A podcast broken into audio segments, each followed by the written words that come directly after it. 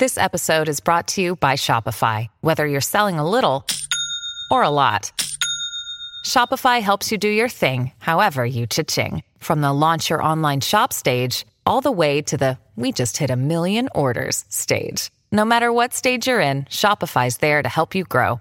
Sign up for a $1 per month trial period at shopify.com slash special offer, all lowercase. That's shopify.com slash special offer. Hello, everybody, and welcome to the NC Real Estate Podcast. We are so excited that you're here. I'm here with Lorenza. Hello, everybody. And today we are going to be ask- answering some general questions that have been posed to us in the Facebook group. Yes, indeed. Um, we've been uh, getting uh, a really great influx of new members to the Property Investment Mastery Group, which we are absolutely thrilled about. And everybody is just commenting and putting, you know, down their goals and their current situation. And a lot of questions have come up um, in these welcome posts. So we'd like to address some of those today. Fantastic. So, without further ado, we're going to jump straight in. All right. So I think, yeah, in terms of the structure of today's podcast, um, we're going to try to touch on as many of the different questions as possible. Some of them are of quite varying topics. So um, this is quite a different kind of podcast to what we normally put out. But I think let's just get get straight to it. So I think one of the questions that came up um, in a recent post was how to deal with flaky tenants. So, tenants who don't pay on time, uh, tenants who always seem to have some kind of family emergency and delay their payment. Um, how you know what what when is it the time to hand out a section 21 and maybe for some of you who don't know what is a section 21 Okay, this is a really good question. Flaky tenants are an absolute nightmare because it means that they're going to be giving you the runarounds, they could be missing rent payments, and in which case you are never going to be sure when you are going to receive the rent. And of course, rent for landlords is something we need, it brings in that income. So, the first thing that I would do is always make sure that you have a good relationship with your tenants. And I know that that can be hard, but you want to stay in contact with your tenants so that they can be open with you and they don't feel like that you as a landlord are going to be heavy handed immediately. They need to be able to have a conversation with you so that if anything's wrong, you can trust them to come to you and say, This is the situation. And then negotiate some reasonable payment terms in. Because obviously if they are hitting their payment terms then that's fine. You can deal with that. You can make changes accordingly. But if they don't hit what they agree then at that stage you can start taking action. Please always get any negotiations or payment, additional payment terms, or anything that you agree with the tenant in writing. Make sure that you're putting read receipts on that email. And the best thing is, is for those tenants to come back and confirm that. This is all evidence that if it goes to court that you need to get that tenant out, you can use there. So make sure that you're keeping file notes of any calls that you do, um, any WhatsApp messages, emails, text messages, you name it, keep a record of it and make sure that tenant responds. So if you say to a tenant, okay, for this month only, I agree this payment plan of X, Y, and Z. To accept this, you need to reply to this email or reply to this message and agree that and chase them on it as well. So that is the first um, good tip of advice I would say to you about dealing with flaky tenants, and you don't have to use your solicitors or anything for that. But if your tenants then start going into arrears of two months, then you need to be on the phone to your solicitors who are going to then help you write a Section 21 notice. A Section 21 notice gives the tenants two months to vacate. You could also use a Section 8 notice as well. Your, your solicitors will be able to advise you what's appropriate in your situation. However, you need to, in order to be able to use these remedies, you must have made sure that at the start of the tenancy that you can you have served the deposit properly. So you need to have held it in the right deposit protection scheme and you would need to have served the right information on the tenants. If you haven't done that, then you won't be able to serve that Section 21 notice and you could be liable for a lot of fines. So do make sure that you are doing that. But again, as I said, the main thing is all about uh, keeping that really good tenant conversation up, that tenant rapport, making sure that you've got a good landlord and tenant relationship, and that is the best way of dealing with flaky tenants. And of course, at the end of the tenancy, if they're not good tenants, it's time to get them out and get new ones. It's always far more cost effective to spend a little bit of money on that than it is having tenants that you have no idea when they're going to pay. Mm. Yeah, I mean, it totally disrupts the entire working of your property portfolio, and um, I can imagine it must be quite disastrous if you know you've got three or four tenants like this. Although that might be quite a rare situation, it could happen. Um, so, so, so, thanks for going into a few of the processes that you know landlords can can go to protect themselves and to make sure that you know uh, payments are coming at the right time. Um, is there anything else on that point that you'd like to chat about before we go on to the next topic? No, I think that is a very good summary of what you need to be doing if your tenants start messing you around. And always, always, always check your accounts. Make sure your tenants are paying. And if it does hit that two months of arrears, get in contact with your solicitor. But also, every time your tenant does not hit a payment, so they don't pay their monthly rent on time or they haven't caught up with any payment plan you've put in, you need to be chasing that tenant. That's email, text, phone call, and making file notes of that because that is all evidence you need to record in case it goes further. Um, thanks a lot for that. That was a great, um, I think that was a great uh, answer, and I hope a lot of the listeners are feeling a little bit more secure in that tenant um, and lad- landlord relationship, which can sometimes be quite tricky. Um, I'd like to move on to the next question now, which is about expats. Somebody on the post was saying that he was having a lot of problems with getting mortgages. Um, so, what are some of the alternatives, and how can somebody who is an expat continue growing their property portfolio in the face of this challenge? Um, in short, who can they go to?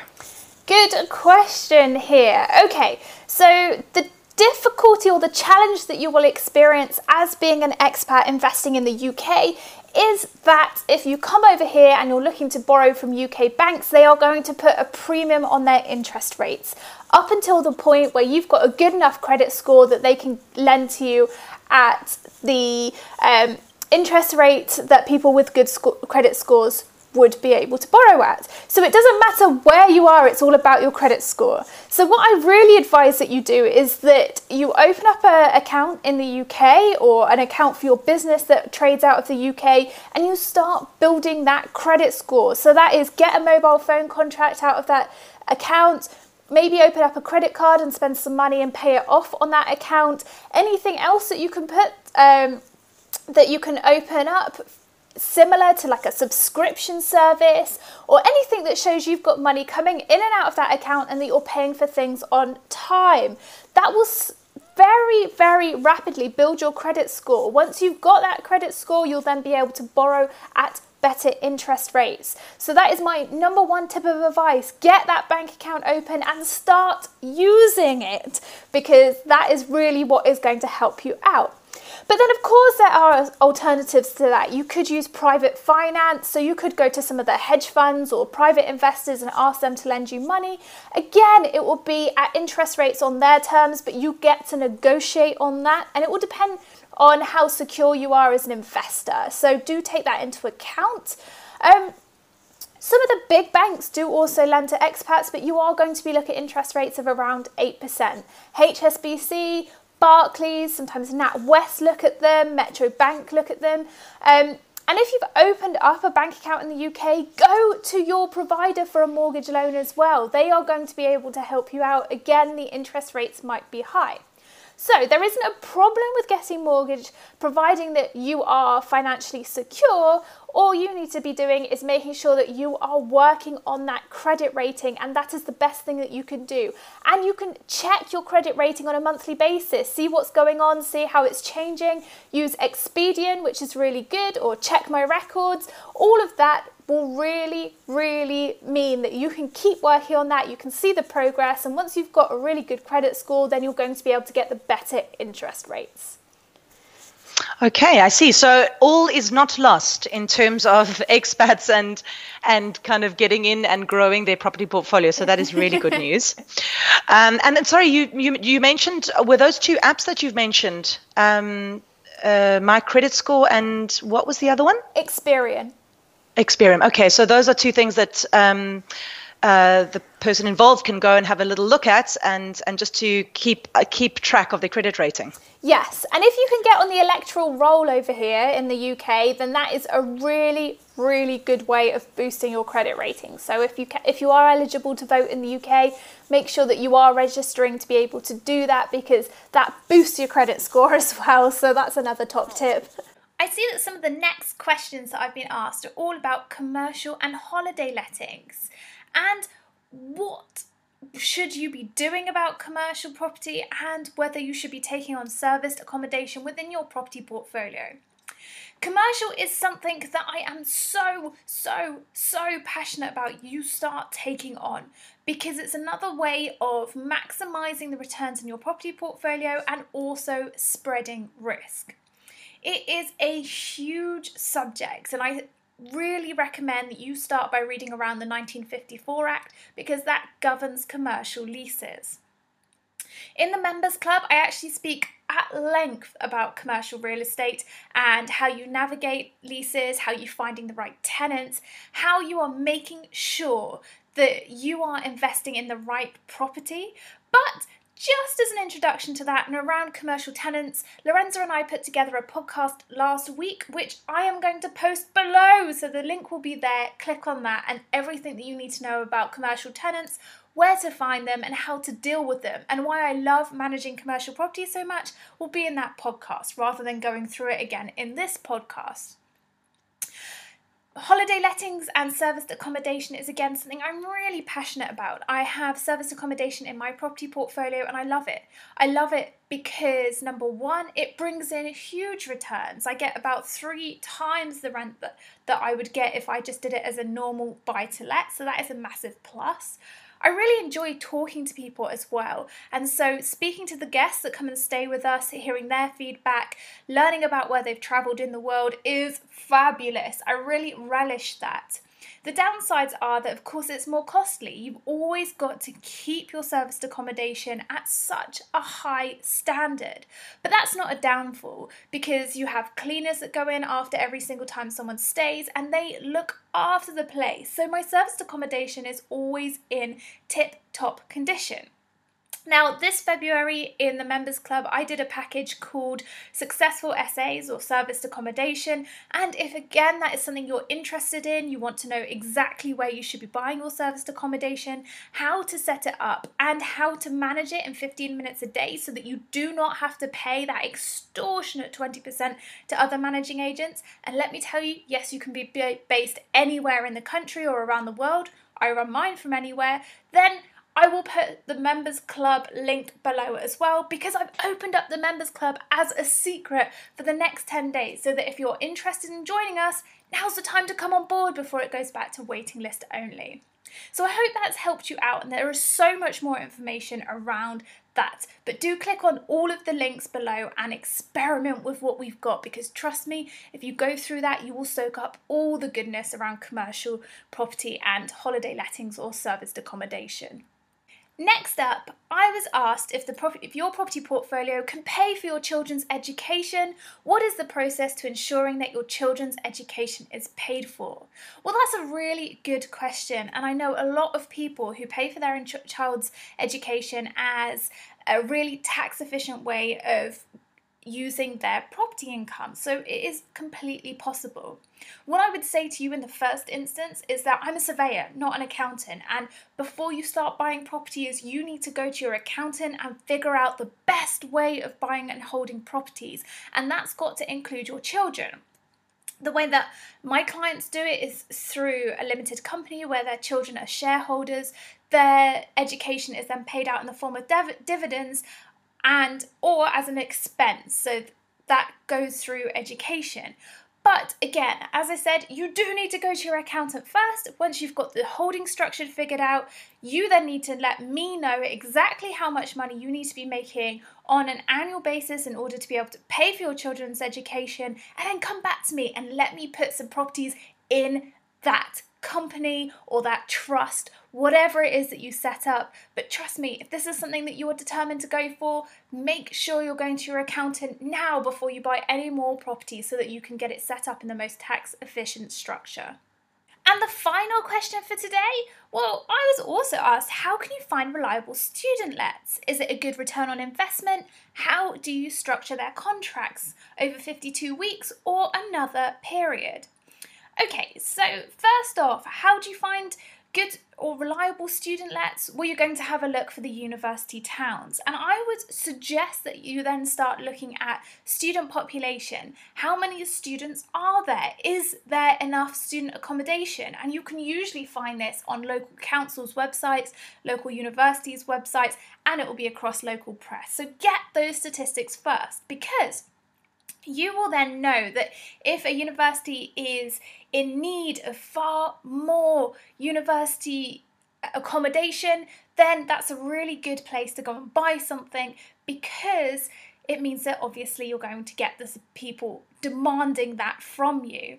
I know that in Bath uh, last year there was a deficit of 15,000 beds for student accommodation across the two universities in Bath. That was just announced in the local press, so there is a demand down there. The one downside is is that the local council have put in such tough Article 4 restrictions that finding a HMO property gets that bit more of a challenge. What I advise you do is go and have a look at any HMOs that landlords are selling off because they don't need it anymore or the new tax implications are just it's not going to be worth it on that property and take that HMO property off of their hands because the HMO license will still stand. So that's a good tip of advice for you. And if you want to know if a property has already got a HMO license, then just check the local council's website and it will be on there. And again, local council's website also shows where the Article 4 restrictions are and there, there should be a map. So if you're looking at any property for a student let and you need that HMO license, make sure that you are double checking that with the local council's website to make sure that it doesn't conflict with Article 4 restricted areas. So that's how you're going to be finding where you can get a really good student let. Um, is it a good return on investment? Well, yes, of course. If you're buying in the right places, when you're looking in student towns, you want to be buying in an area where there's loads of students because students like to live close to each other. That's the fun part of going to university, it's the social side. So do think about that. If you are looking for a student let, then make sure that it's close to other students. So you're going to have to do your research around that have a look at the university, have a search for where other student lets are, and you can see a high proportion of student lets, and then buy around there. Also, there's loads of new build student pods popping up, so perhaps having a look around that area as well, because other developers would have already identified the areas that they're building in to be a place where students want to live. So that's another good tip of advice. How do you structure their contracts? Well, usually you would do it on a room by room basis, although I know some landlords do it as a whole property and they let it as a whole property to um, all of the students. But it's probably easier if you're doing it on a HMO basis to let it on a room by room basis to each individual, individual student. Um, and then usually you would do that for 11 months, and that would be August through to June or September through to July. So you, you decide depending on when the university's terms time starts. Some landlords do just do term time and then in school or university holidays they let it out as serviced accommodation. Again, that's up to you. I think students would prefer to only have to move their stuff out once a year. And if the students want to stay for the whole 12 months, you can always grant them that extra one month tenancy. But it's often useful for you as a landlord to have that one month where you can go in and you can have a look at any maintenance issues, you can have a good inspect of the property and see how it's holding up, and do any repairs as necessary. I always advise that if you are having uh, students lets that you need to budget around 20% of the monthly rent. Just put it in a maintenance reserve fund. If you don't spend it great but it's there just in case. Student lets have the highest rate of maintenance and emergency calls out call outs mainly because students don't understand what's going on or they're not that careful. So just bear that in mind. But is it a good um, yields that you can get? Yes, definitely. Good return on investment? Yes, definitely. I would always advise it though that if you're turning a property into a student let, you also make it so that if you ever want to dispose of that property, you can put it back into a single dwelling house that's a really good idea, just so that you've got multiple options uh, at the point that you need to sell it. Because more often than not, landlords are buying these properties in areas that are residential as well, so families might want to buy them for that purpose. But do I recommend it? Well, yes. If you can find a property that is really worthwhile and looks really good, you've done the deal analysis and you think, yes, I'm going to get an awesome yield here. Um, it's going to be worth my while, I'm going to get a huge net profit each month, then yes, go for it. Just make sure that you're looking for the right area, so where students are living, and you're looking in an area where a university has a lot of demand for accommodation outside what they provide. Because if there's already enough accommodation there, then you're not going to have that demand, so you're always going to be competing with other landlords. You want to you want to fill demand. You want to be that supply to the demand. That is what you need to be as a landlord across the board. That's how you need to buy your investment properties. So that brings us to the end of today's podcast, and I hope you found that really useful. Now, there's a couple of ways that you can explore these themes in more detail. You can either come across the Property Investment Mastery Facebook group, where this week we are holding the seven day success summit so that you can get to know exactly what NC Real Estate does, try out our materials, and get up to speed on how you invest in property. It's a really good strategy. It's seven days of 15 minute seminars plus a beautiful workbook. So come over and join the Facebook group so that you can get involved in that. Trust me, you're going to be able to take huge action with only 15 minutes a day. That's what I advocate. As long as you are consistent and you keep going, you are going to be totally awesome. As well as that, this week we are opening the Members Club. So if you try us out, you love the seven day success summit, jump into the Members Club. But you can only get to that link through either below this podcast or in the Facebook group. We're not opening it to everybody, it's just people who follow us. Then, in 10 days' time, the link is closing again and it goes back to waiting list only. So, if you've wanted to come into the members club for a while, now is your chance. And finally, if you want to come and meet me, and you want to go through some of the skills that mean that you can take action immediately, then come to Property Investment Mastery Live. This is a small, intimate event for only 18 people. At that event, we are going to start by going through handling the fear of property investment and conquering that fear. And it's not because I think, oh my gosh, you guys think that I think you're going to run away every time you speak about properties. No. What I want you to do is bring me your problems and let me solve them so that you can keep investing. I don't care how big or small those problems, bring with you the fears. And trust me, I know there are so many out there that I want to make sure that we turn that around and you can keep making progress. Then we're going to talk about money on demand and how you can find money no matter what to uh, invest in your next properties and then find financing so that you can get that long term mortgage. And I've got some awesome strategies up my sleeve. I'm a surveyor, I know this stuff. Trust me, if you want money on demand, you can get it. And then finally, I'm going to teach you how to get that perfect property delivered straight to your inbox. So, if all of that sounds awesome, then come and join me on March the 24th at 9:45 a.m. at the number 63 Hotel at Lancaster Gate in central London. If you want to know more about that, you can email Lorenza, property at ncrealestate.co.uk, and she will give you all the details.